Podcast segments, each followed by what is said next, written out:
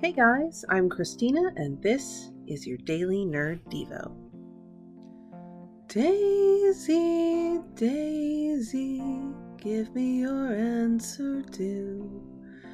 I'm half crazy, all for the love of you. Those were the sad, creepy last words of HAL 9000, the AI from 2001 A Space Odyssey. I remember seeing that for the first time after having read the book and feeling icky inside.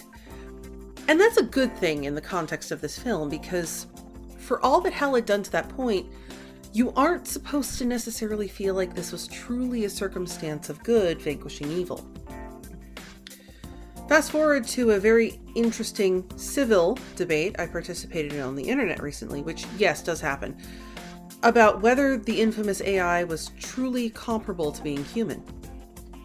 Their assertion was that even though many would compare Hal to a human, even his human crewmates, the logic error that caused Hal to attempt to kill his crewmates proved he wasn't one. But does it though? The logic error my fellow nerd was referring to was kind of glossed over in the movie adaptation, but well fleshed out in the book it was based on, written by Arthur C. Clarke. Hal was programmed to relay information to his crewmates accurately, but also directed to withhold information from them on the true nature of the mission they were on. Essentially, Hal was raised to not lie, and then told to lie. This led to a logic loop that eventually led Hal to attempt, and mostly succeed, in murdering his crewmates. And in a sense, that tracks. You don't have to lie to a dead man after all. But is that truly evidence of Hal showing his cold, logical, inhuman, and artificial true nature lying underneath his human like veneer? Because if anything, I would argue that it was actually evidence of his humanity. Don't get me wrong, Hal was definitely not a fleshy being, but his actions aren't unique.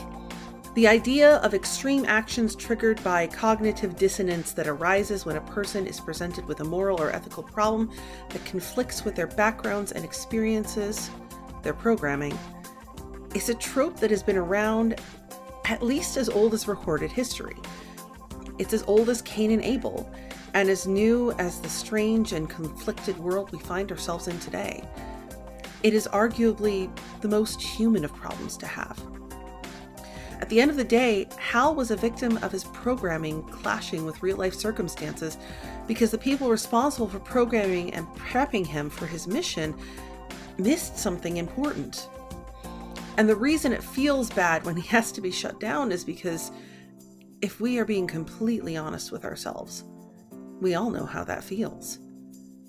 We know that we are one bad day, one bad choice, influenced by the programming of a broken world away from that same fate.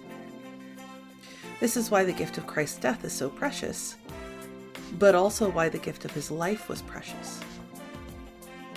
Christ was sent to cleanse us of our sin, yes, but he was also sent to teach us how to be better people, better representatives of God and his love. He came to a place and people who were in constant conflict due to the programming of a dysfunctional world. He came to end this conflict not by beating it down, but by giving us the tools to peaceably resolve it. He came to change our programming. In Matthew 5:41 he says, "If anyone forces you to go 1 mile, go with them 2 miles." Later he says, "But I tell you to love your enemies and pray for those who persecute you." And he doesn't mean say a passive aggressive prayer about how you hope God shows them the error of their ways. He means take the time to see yourself in your enemy. Take the time to understand that whatever conflict you find yourself in, the person on the other end is someone just working with the programming their background and life experiences have given them. Just like you. Just like Hal. Imagine what kind of world we would live in if everyone could just take a breath and approach every conflict like that. That's all the time we have for today. If you want to hear more Nerdy Devos, hit the subscribe button wherever you listen to podcasts. You can also come hang out with us on our Facebook group, the Nerd of God Squad. I'm Christina from the Daily Nerd Devo, and until next time, remember, you are a vital piece of the puzzle God made. Take care.